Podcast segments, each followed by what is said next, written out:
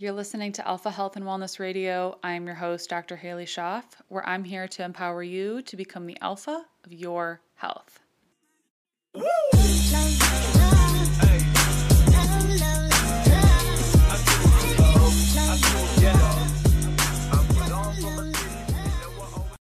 Today on the podcast, I cannot wait for you to listen to the amazing interview that I did with Dr. Stephanie Canestraro. She is certified in functional medicine. She's also a trained chiropractor who specializes in the gut brain connection in athletes. I love the name of her practice called the Vagus Clinic. It's amazing, and that's a huge thing that we talk a lot about today is the vagus nerve, which is really that connection between our gut and our brain. And that's her practice and her clinic name, and I just I love it. And so we talk all about that. She's an expert on the gut brain connection, and she's also an expert on co infections like Lyme, parasites, mold. She has had a personal journey with that, and she opens up a lot about that in the beginning. And I think it's also really important for when people are struggling to get a diagnosis or, you know, they're just labeled things like fibromyalgia or MS and they're not really sure on like what the diagnosis is on how, you know, Lyme is a lot of times at the root of all of that. Um, we kind of d- debunk some Lyme myths, like you don't have to be bit by a tick, they can come from other sources. Um, and really how you can support the body and support your immune system to better be able to handle any of these different co-infections, right? So it's something, you know, a kind of a big theme of what I talk about a lot. And it was just so awesome to hear her story, um, hear on really some cool ways that she integrates this into the athletes that she works with just to make them even more high performing, make them more optimal. So I think a lot of people will resonate with that story as well. And I cannot wait for you guys to hear this interview. I learned a ton, and I know that you will too. All right. Well, Dr. Stephanie Canestraro, welcome to the podcast today. I am really, really excited to dive in today. I know that we were chatting a little bit before I hit record on all the things, and I would love for you to introduce yourself to everybody, give a little bit of background for people who might not know you. Yeah, for sure. Thanks for having me, first of all. Um, like you said, my name's Dr. Stephanie Canestraro. I'm a chiropractor, DC by trade. Um, and early in my career, actually, while I was in chiropractic college, I got really, really sick and I didn't know what it was. And that's what we were chatting about before because I found out, you know, retrospectively that it was Lyme, parasites, mold, like the whole kind of soup that caused me to and I don't know what tipped me over the edge, but I got really sick and I was tentatively diagnosed with MS because at that time my symptoms were I had a lot of gut symptoms, but a lot of them turned into nervous uh, nervous system symptoms like numbness, tingling, like I'm talking like Bell's palsy like symptoms when half of your face goes um, paralyzed, like just really scary different symptoms every single day and you know i was going through the conventional system and and i felt very let down like no answers and you know even when they found something in my brain it was a a tentative diagnosis of MS and then what do you do if it's multiple sclerosis? You do nothing until there's more plaques and it was like this crazy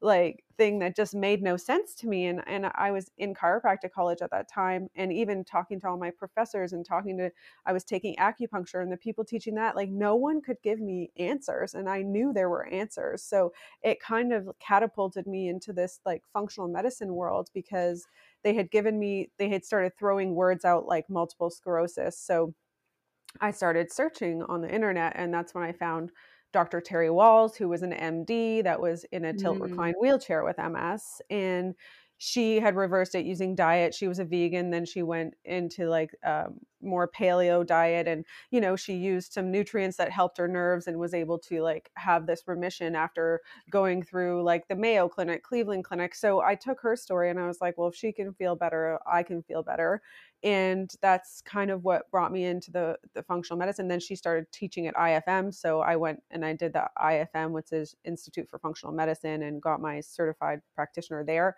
But my learning has come like it always does from being in the trenches seeing patients and going through my own um, you know ups and downs that come when you kind of have these chronic uh, like immune changes when you're younger and and all of the challenges that come up with that and then also you know being able to use that for for my practice. And and I'm a chiropractor by trade and I work with athletes. So I've even been able to bring this into the athletic world. And, you know, I talk a lot about the vagus nerve because I felt like mine was hijacked. And mine was recently just hijacked again, which we're going to talk about. But that's kind of my story in a nutshell. But uh, I'm sure we'll get into it more. That's amazing. So, when you were like how far along into chiropractic school were you like did your did this inhibit you from continuing your studies because like i just think about how grueling that schooling was and i can't even imagine having a setback like yeah. you had and continuing and th- thriving in that environment yeah so i mean it was really challenging because it was um, my last year when we had to write boards and all of that um, so and my brain was like mush and somehow i got through it but that last year like i went from like straight a's to like you know like just kind of like I couldn't I couldn't like function. I was reading a paragraph over and over because my mind anyone who's had lyme or mold knows like your brain like it's like not the same so you know it was a very it was a big struggle getting through the last year with how i was feeling and you know luckily i i made it through and and then you know that's when the real learning started but i did have to take like a few weeks off um he, like at a time like when I first started practicing, which was which was really uh, frustrating because you know you want to learn and out there and i'm such a motivated person and there i was like stuck in bed or in and out of the hospital because you know um, i had i got an infection like you know common thing in my gut and i was like only passing blood and then they treated me with metronidazole which is like a Flagyl um, antibiotic and mm-hmm. without testing like you know now that i know you can test which um, antibiotics like are you know work well with certain people based on like genes in their gut or like other genetics and now they just throw people on like these strong drugs like i ended up getting acute pancreatitis being you know not oh being oh able gosh. to eat like uh, and then I had to take more weeks off. Like, so, you know, it's just, it's been a lot of learning through my own um, struggles. Um, yeah, so. absolutely. I feel like we all have like that pain kind of to purpose. And I mean, mm-hmm. yours is definitely, I mean, that's crazy. I mean, thinking in and out of the hospital. So, what did you end up ultimately finding to be either kind of the root of all of that and how did you go about treating it and healing yourself yeah so in the early stages so 10 years ago i'd say was when i had my first like really bad um flare up of health and I didn't know what it was. So all of my symptoms pointed towards Lyme, but anyone who in the past 10 years has had Lyme, getting an actual diagnosis is like near impossible even when they test you, they're testing like um, they use like a Western blot in Canada. Like we're socialized healthcare, so like it's really hard to get like any advanced testing. So you know they test for one strain. Meanwhile, there's multiple strains of Lyme. Um, they you know they they tell you it's for sure not there based on one test that is not like ruling it all out completely um, and then they send you on your way like without answers so you know it wasn't until i'd say like five years ago when I started working with Cellcore, and it was as simple as, which is a company that you know helps eh, deal with Lyme, like they have a Lyme, lot of Lyme based products, and it was their questionnaire, and I was like, wow, like no one ever like i had 100% of the symptoms like you know sometimes you got to go by clinical symptoms too you don't just leave people like high and dry because you do one test that shows that they don't have eh, what what you think right? No testing is perfect so i think there has to be a lot more like clinical experience and like people's ability to like think outside the box that just wasn't there um and then recently i just had a very scary flare um and that's when i did the vibrant labs test is what i used and i and i have a, an acute flare of lyme which most likely based on my symptoms which were a lot like i had 10 years ago um, but this time it affected my heart. I got lyme carditis which anyone who's ever felt that it is extremely scary. Um, you know you feel like you're having a heart attack. You went from being a young healthy like 30 something year old to you know rushing into the ER because you're having pain down your arm, your heart skipping beats, your heart's in tachycardia, which is like really high heart rate at rest. Um, you know, um, numbness in my hands, like pain everywhere. Like it was just, and like the, like, the like electricity I felt going through my body because Lyme can throw off your electrolytes. And let me tell you, having a high calcium reading is maybe one of the worst feelings in your body that you've ever felt. So it can throw off a lot. And there's a lot that people don't know to look at. They told me when I went to the ER that I was perfectly healthy, but they didn't even test my calcium, which is something that can go off with certain infections. Um, so I um yeah, I ended up finding out I had Lyme very high Lyme titers that are that's acute flare, so they can see they're active now with multiple co-infections. So Lyme disease is a bacteria. It's a spirochete. I don't even know how to properly say the word, but it's like a spiral kind of shaped bacteria that can you know embed into different parts of your body and it's very elusive and and can get deep and is hard to get rid of so it oftentimes in people it just goes into like a cyst form or people will call it a round body and like be inactive like when your when your immune system's strong. But it also um, it can get triggered if your immune system changes by getting either exposed to other co-infections that are common with lyme. And so i had two parasites or three parasites that are um, co-infections of lyme and three viruses that were super high in my in my last reading. So working i've been working my way back from that with the combination of of of pharma and mostly natural, but it has been very eye opening for me in ways that I can utilize what's happened to me for my patients uh, because you know sometimes you need that little bit of boost of help from a pharma but then having all of that support and supporting the liver and supporting all your other systems and also using the natural like anti-lyme anti-parasitics is like getting me where I'm almost better, where people might have been bedridden for a year after this like intensive Lyme to, you know, eight weeks. And I'm talking to you now, I'm working, I'm, you know, I'm, I'm feeling like better and better each day. Thank God. That's, that's pretty crazy. I remember when I'd reached out and we were supposed to do this, I don't know, back before the holidays and I was emailing with um, your assistant, and she's like, "Yeah, she's not feeling good." I was like, "Oh," and then when we got on the call today, I was like, "Wow, she really was not feeling good." Um, I just I can't imagine how scary that that is to to feel that way, but it's uh, truly amazing how incredible the body is and how it really wants to heal. We just have to do do the right things, and I think with your knowledge base, that obviously helped you be able to kind of troubleshoot this a little more. Do you feel like where do you feel like you learned the most based on like root cause Lyme stuff from your own experience and obviously like working through it like i'm sure it forced you to go out and research all these things because you weren't getting the answers but what are some things that you found to be um, kind of like good staples or good resources for people especially if they feel like they might be experiencing some lyme symptoms?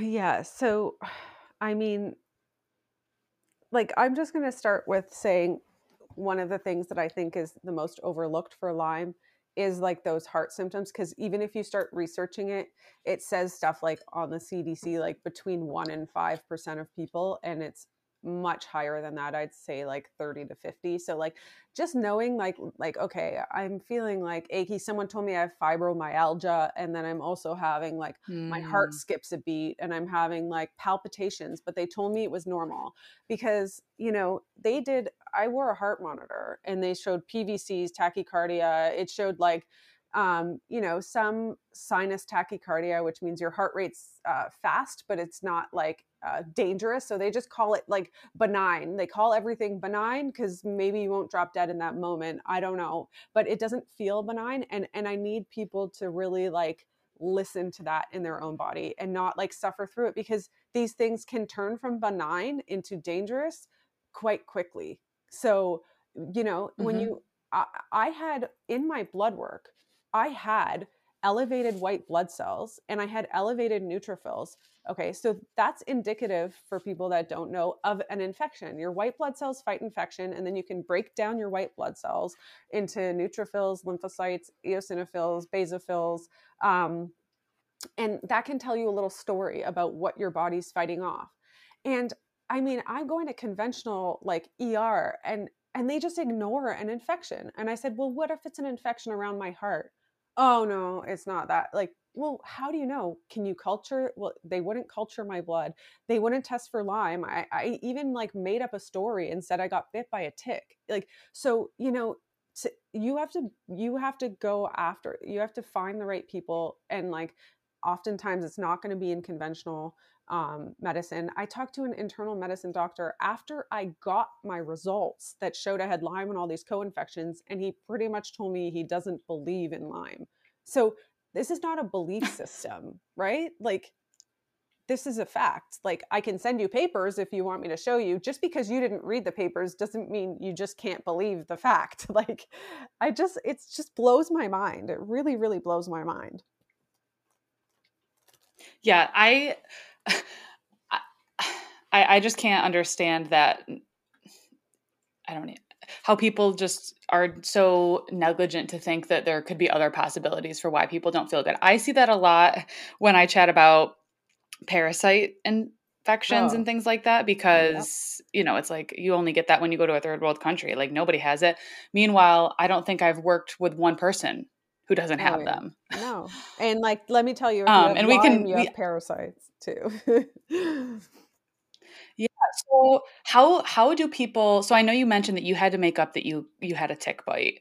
Mm-hmm. Um, how are some ways that, or or how, what's a way that you at least think that you could have contracted this if you don't physically remember a tick bite? You know, they always say that bullseye rash, like it's very you know it has to be textbook like that and i'm sure then it would be diagnosed but other a lot of people i feel like don't have the bites to show for it yeah and more often than not and um, you know okay so they've already showed lyme to be can be in any biting insect okay so stinging insect whatever um, like mm. mosquitoes mm. like uh, i got bit by bed bugs back in the day when i was in chiropractic college the apartment we were in apparent like and i didn't know that at the or sorry i found out that at the time um, but everyone told me oh no you can't get lyme from bed bugs but that's one way that it could have been because they do they can carry that um, you can get it. I also had dry socket. So I had my wisdom teeth out.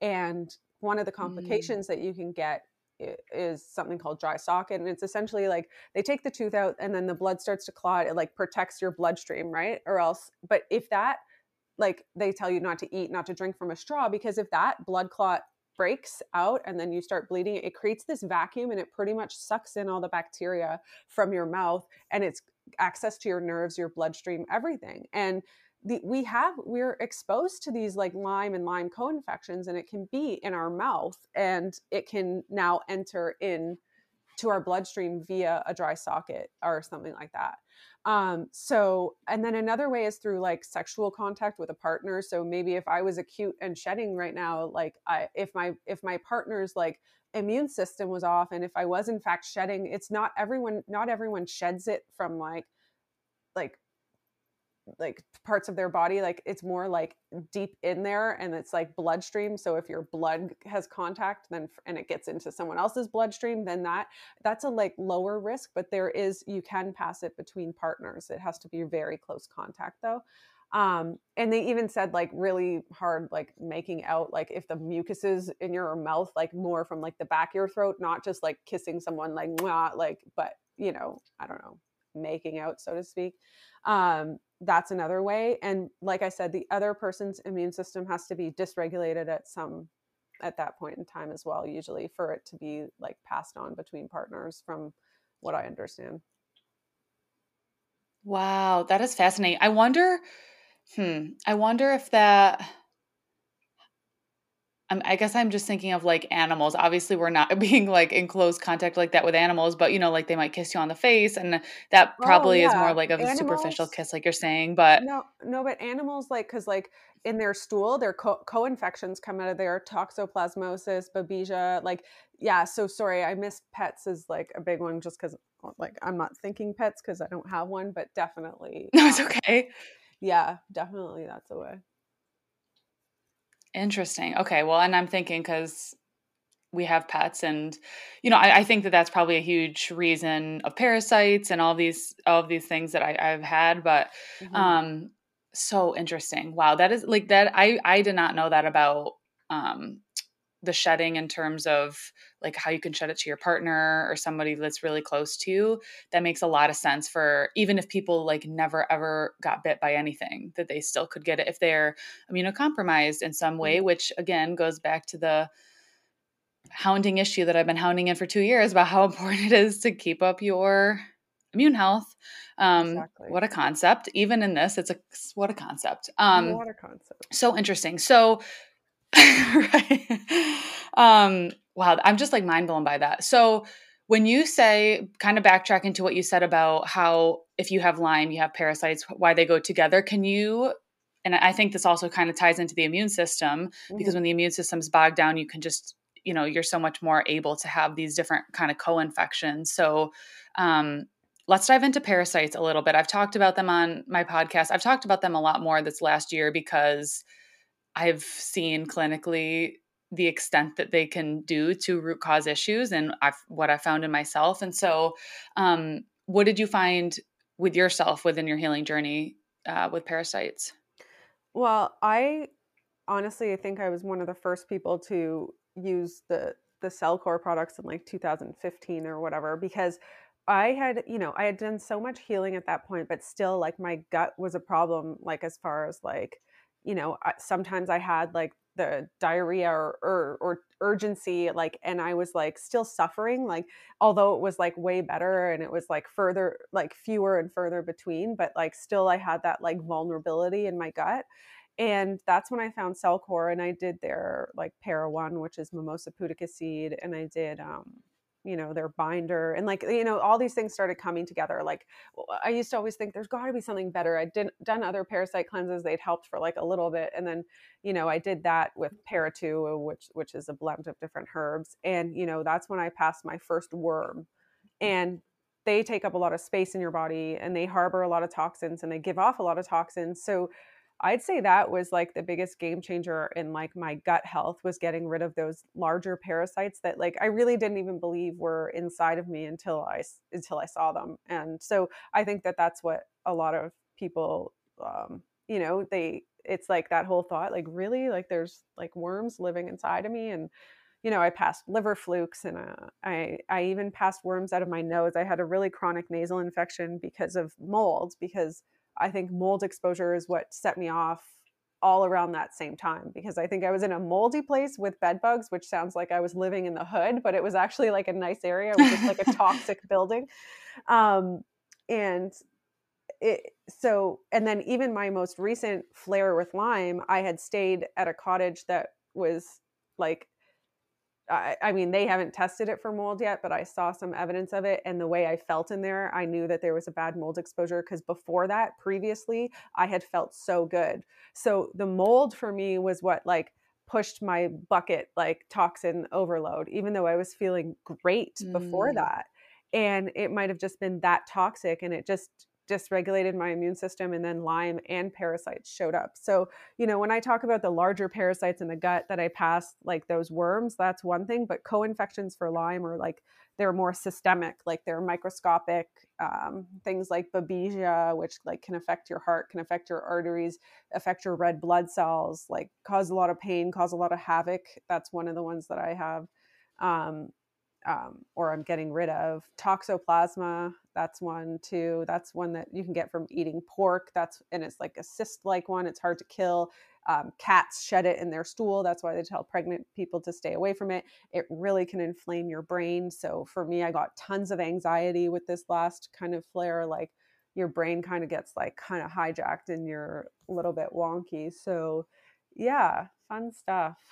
But pa- parasites. Yeah, are, it's it's just it's. Yeah going. They're fascinating and yeah. also crazy at the same time to think about. I think a lot of people just don't want to go there. They don't want to think that that stuff lives in us. Mm-hmm.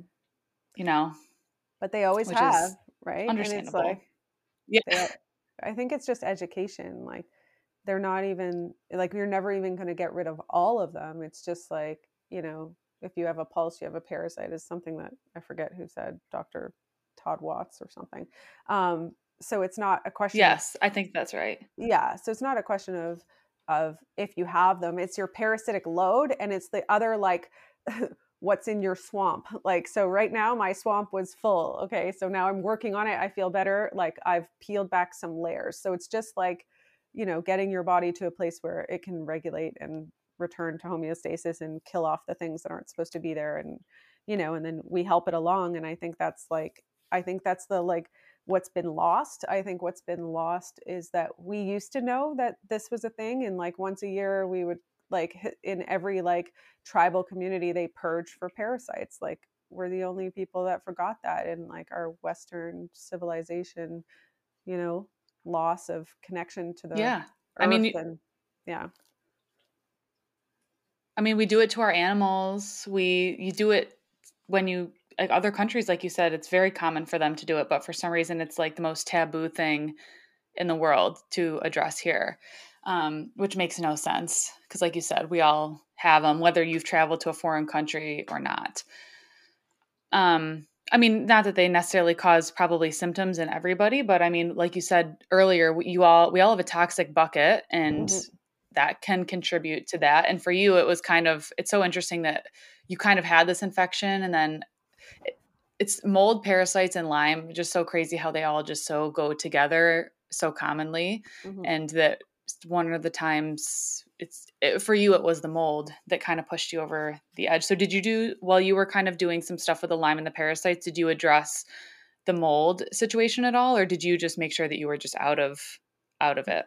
No i definitely have been addressing everything. So I've been opening up drainage, like working on liver and um, doing binders for molds. Um, I had already done, like, just by chance, my Great Plains lab test, and I had like mycotoxins that were high for like aspergillus, which is like the most common mold that we're um, uh, exposed to. So, you know, and like those can show up high because I was already working through things. And the funny thing is, is that like anytime I tried to take a certain uh, herbal tincture of like something that someone had suggested to me like i would get small amounts of these symptoms in my heart like just showing it was like stirring that kind of like Lyme up or like just stirring up like what was actually still there in my body so it kind of like you know, I'm taking this now as like a blessing where I'm to like really clean out like the deeper stuff that I was a little bit more reluctant to get to because I would start and I'd be like, "Oh, okay, no, that seems like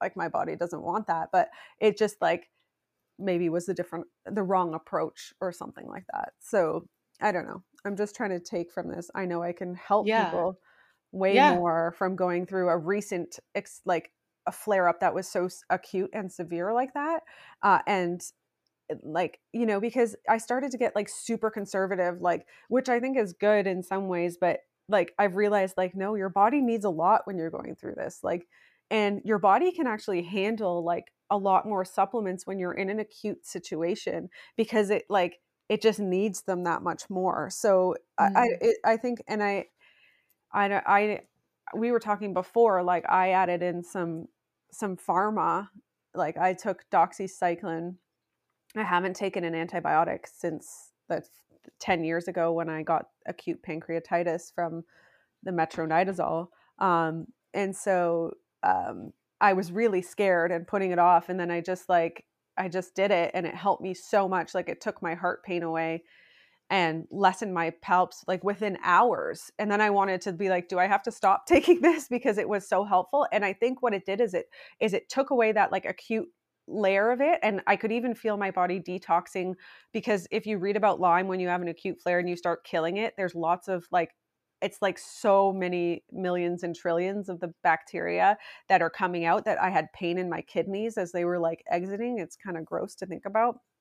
Um but like it just like wow, now that's so yeah, interesting. yeah and now i can take the, that herbal tincture, which was for Lyme that I couldn't take before, or for one of Lyme co-infections, which was IS Bart from Cellcore, like I can now handle like full droppers of it because like I took the load down enough, and I yeah, so uh, it's it's been interesting, kind of experimenting with my own my own body. Absolutely, wow, it's very very interesting to hear all the things that you've done and how they've worked so wonderfully. What are if any any dietary changes that you might have made even within the last like 10 years since your diagnosis? I know you referenced dr terry Wahls and her journey is fascinating. I love following her.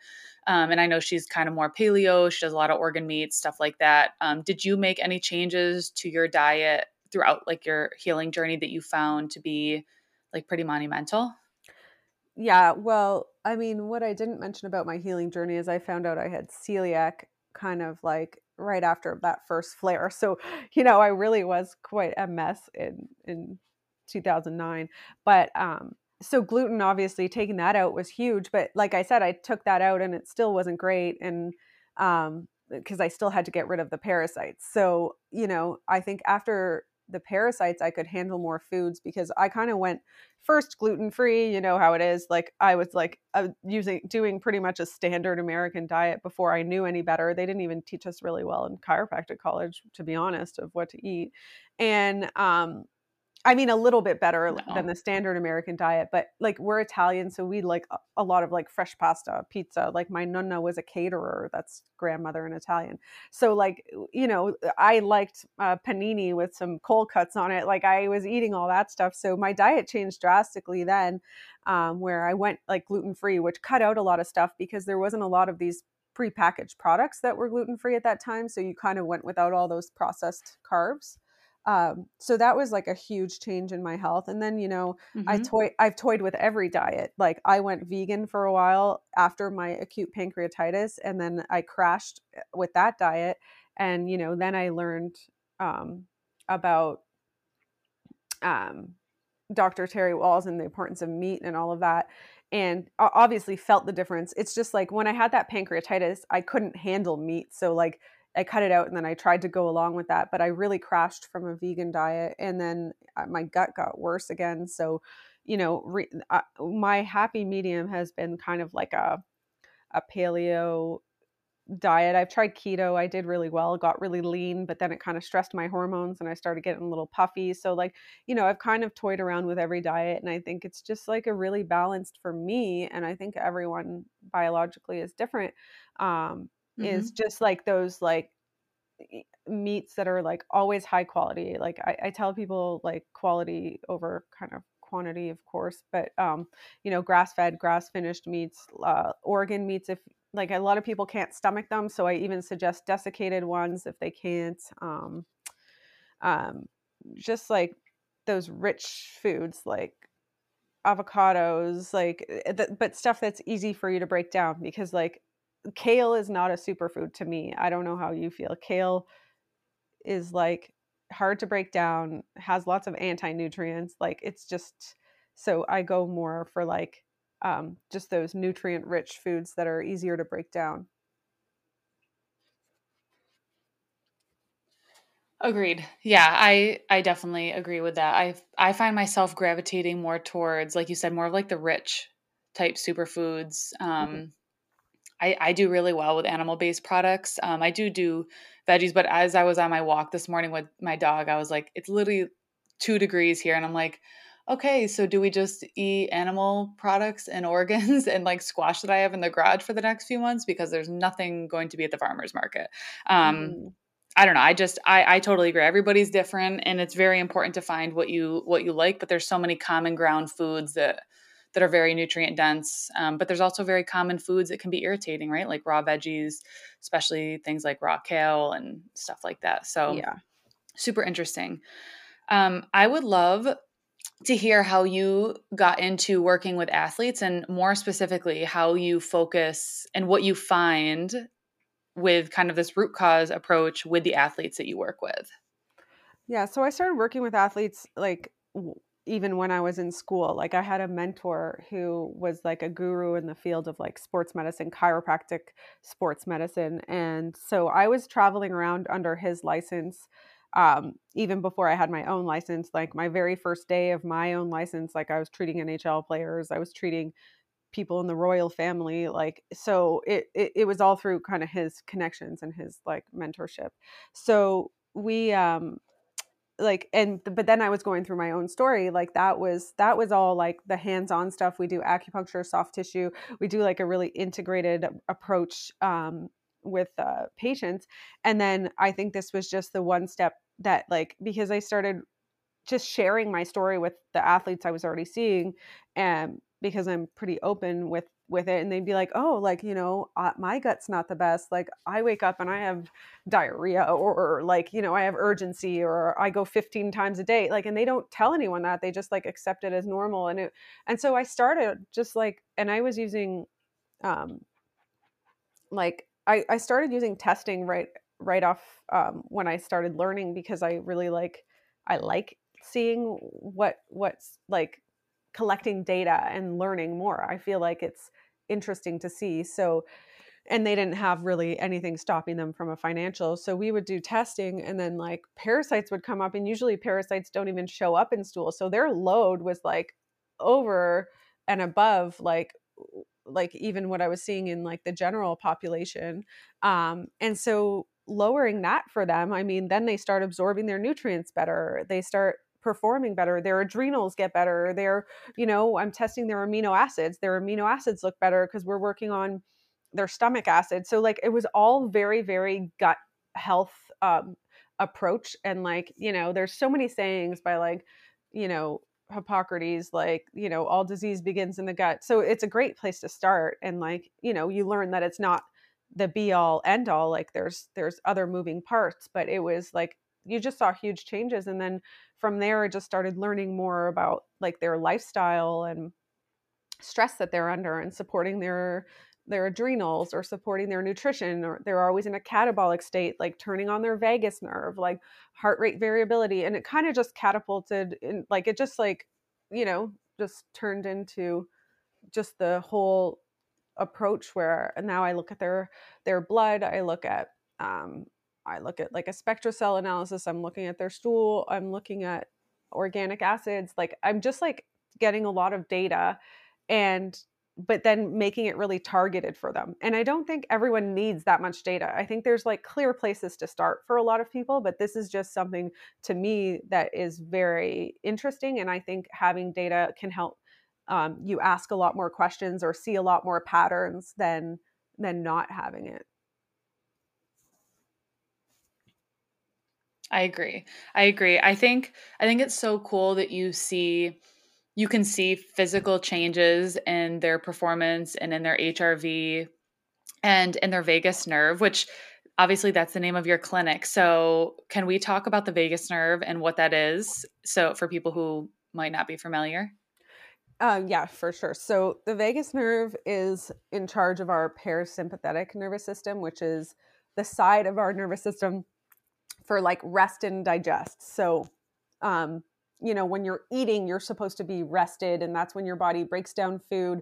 Blood flows to your organs instead of to your muscles, like because you're not trying to escape something. So, the opposite of your parasympathetic is your sympathetic nervous system, and that gets turned on when like historically when something was threatening you like if you were in the wilderness and there's a bear and it comes after you you know your sympathetic nervous system turns on your all of your blood flows to your muscles like your bowels want to empty that's why people like poop their pants if they're scared like you know your body just wants to get ready to like escape and then be safe and then it's supposed to turn back into your parasympathetic but we live in a society now where it's like go go go go go and in humans even our own thoughts can take us from our resting into our our our, our um, stress into sympathetic nervous system. So fight or flight so we'll say that's your fight or flight side. So you know we're the only species that that does that to ourselves. So um, the vagus nerve gets shut off a lot because the vagus nerve is the master of the parasympathetic or the rest and digest side. And they've shown that the better vagal tone you have and you know we teach people like different ways to measure like heart rate variability to see how your vagus nerve is functioning but i mean ways that you can assume that your vagus nerve is not functioning well is things like well heart palpitations are one of them um, you know high blood pressure um, lots of people get changes in their voice difficulty swallowing um, just like being stressed all the time like mental stress or someone being diagnosed with general anxiety like that, your vagus nerve is not uh, functioning properly. Um, anything, any chronic fatigue syndrome, fibromyalgia, literally any diagnosis that you have that is like a chronic disease, it, your vagus nerve is not functioning. So, um, we there's ways to to activate your vagus nerve, which there's some simple ones, there's some more complex ones, but we try to teach people the simple ones like humming, gargling, gagging, because the vagus nerve innervates the back of the the palate. There's um, there's breathing and meditation, but box breathing when you breathe in hold uh, for four to five seconds, hold at the bottom of the breath, and then breathe out for longer than you breathed in because the vagus nerve is in charge of the exhale. So if you force the exhale, you can turn on the vagus nerve. Um, or like it's so it's like doing an exercise right? Like if you want your bicep to grow you do bicep curls. So these are all just ways of like getting that vagus nerve activated again. There's a lot of facial postures that can activate your vagus nerve because your vagus nerve is a cranial nerve. It's cranial nerve 10 it starts um, from your brainstem, exits your brainstem, and then innervates all of your organs, apparently, except for your adrenal glands, but who knows, um, all the way down to your um, your uh, descending colon. So it's like got a hand in everything. So, um, you know, it's kind of like the, the, um, head of the orchestra. It's like really kind of setting the tone for how healthy you are, your immune system. It communicates with your gut, and like different bugs from your gut give off toxins that can travel from the vagus nerve all the way up into your brain and cause brain inflammation.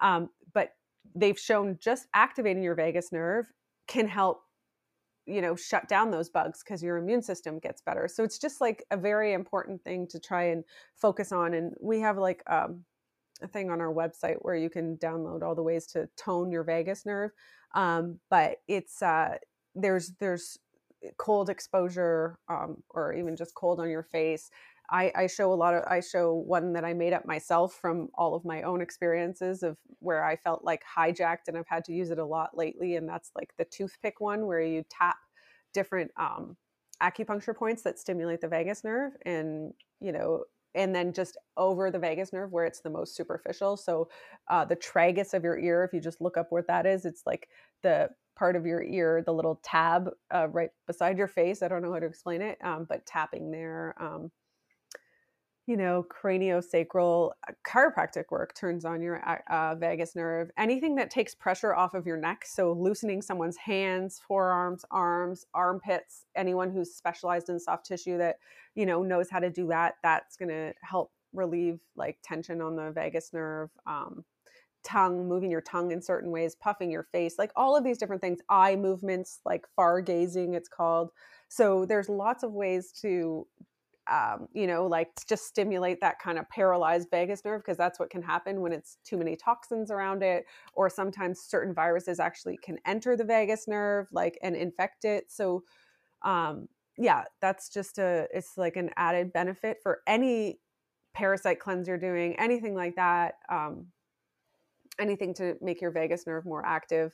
Another thing that's more invasive is uh, coffee enemas. They really affect your vagus nerve because they cause your gallbladder to contract. And that's usually the vagus nerve that's in charge of that because the vagus nerve has a lot to do with our digestion. So that's, I named my clinic Vagus Clinic because my vagus nerve was totally hijacked. And that's like, so it, it kind of, and then even working with these athletes with lots of post concussive stuff, I found their vagus nerve, their heart rate variability was shot. So, um, yeah, that's in short, but I could talk about it forever. That was probably the best explanation of the vagus nerve that I've ever heard. Um, that was perfect. Uh, so, one thing that I found super interesting with myself and tracking heart rate variability is like whenever I'm doing all those de stress things like deep belly breathing, box breathing, cold exposure, limiting obviously environmental toxins and EMF, my HRV is phenomenal. But mm-hmm. anytime there's stress to the system, I like even a little bit, like even as much as like not sleeping in my own bed or being on TV or like a, a device too late in the day, you can just see how it affects your body. And I think HRV is kind of a, I know it's not like a necessarily a one-on-one connection with the vagus nerve, but it's pretty it's pretty correlated and it's really cool to see that. So people if you do track your hrv you can always see how your vagus nerve is working. I i actually had a patient consult yesterday or a follow-up i should say and she was saying that like if she ever had issues like going to the bathroom which a lot of people struggle with constipation whenever she'd meditate she'd be able to go. And it's just that interesting immediate connection between your gut and your brain that when you put it in that de-stress situation how you're able to to get yourself out of fight or flight and be able to you know have a bowel movement and just put yourself in that parasympathetic state it's super easy uh, so many of those things are things that people can do on a daily basis yeah a hundred percent. Yeah, the vagus nerve is in charge of that migrating motor complex, that movement downwards of your bowel, like that nice, like down, like just constant flow downwards and it can get like stagnant and so that's you know when people meditate that can be helpful it's like travelers some people have travelers diarrhea which is like overactive like stress system and then some people have like constipation where they can't go when they're traveling and so there's like different different ends of the spectrum too for sure Oh, definitely. Definitely. I am definitely more on the spectrum of it is harder to go. So I am way more into like I, I bring my castor oil pack with me. I would I wish I would have brought my coffee enema stuff with me because that helps a lot. Coffee enemas are amazing. That's definitely something I love and need to need to do more of because I kind of got out of the habit of it. But um this was incredibly incredibly informative. Can you tell the listeners where they can find you, where they can connect with you? I know you said on your website you had that uh, vagus nerve activation download. So let let everyone know where they can connect with you. Yeah, so our our um, website is vagusclinic.com, um, and that's where you can get that vagal toning thing. And then we have a Vagus Clinic Instagram, um, and then mine's my name. Well, it's Doctor like Dr. Dot S as in Sam, and then my last name Canestraro. That's my Instagram. I need to make it. I keep saying this in every podcast that I'm going to make it easier, but anyways, that it's if you look look up Stephanie mm. Canestraro, you'll find me on Instagram. And, you know, I'm about to kind of post my whole story. I've been kind of off of there because I don't know how people like are sick and then they're like updating people every day. Like, I kudos to them because I've just been like 100% into my just healing. But I'm going to start to share a lot more of what I've learned through all of this because it's been really, really interesting to see like my own data change drastically with like all the proper treatments and uh, i'm going to share all that. Yeah absolutely. Well i look forward to seeing that even though i know we heard so much of it here and i just i love what you do and i'm just i'm so glad that we were able to connect. So thank you so much for coming on and sharing so much of your expertise with everybody Thanks so much for having me. I'm really honored to be on here and love what you're doing as well, getting this out to everybody. Yeah, absolutely. It's so, so important. Well, thank you. And we'll definitely stay in touch. Perfect.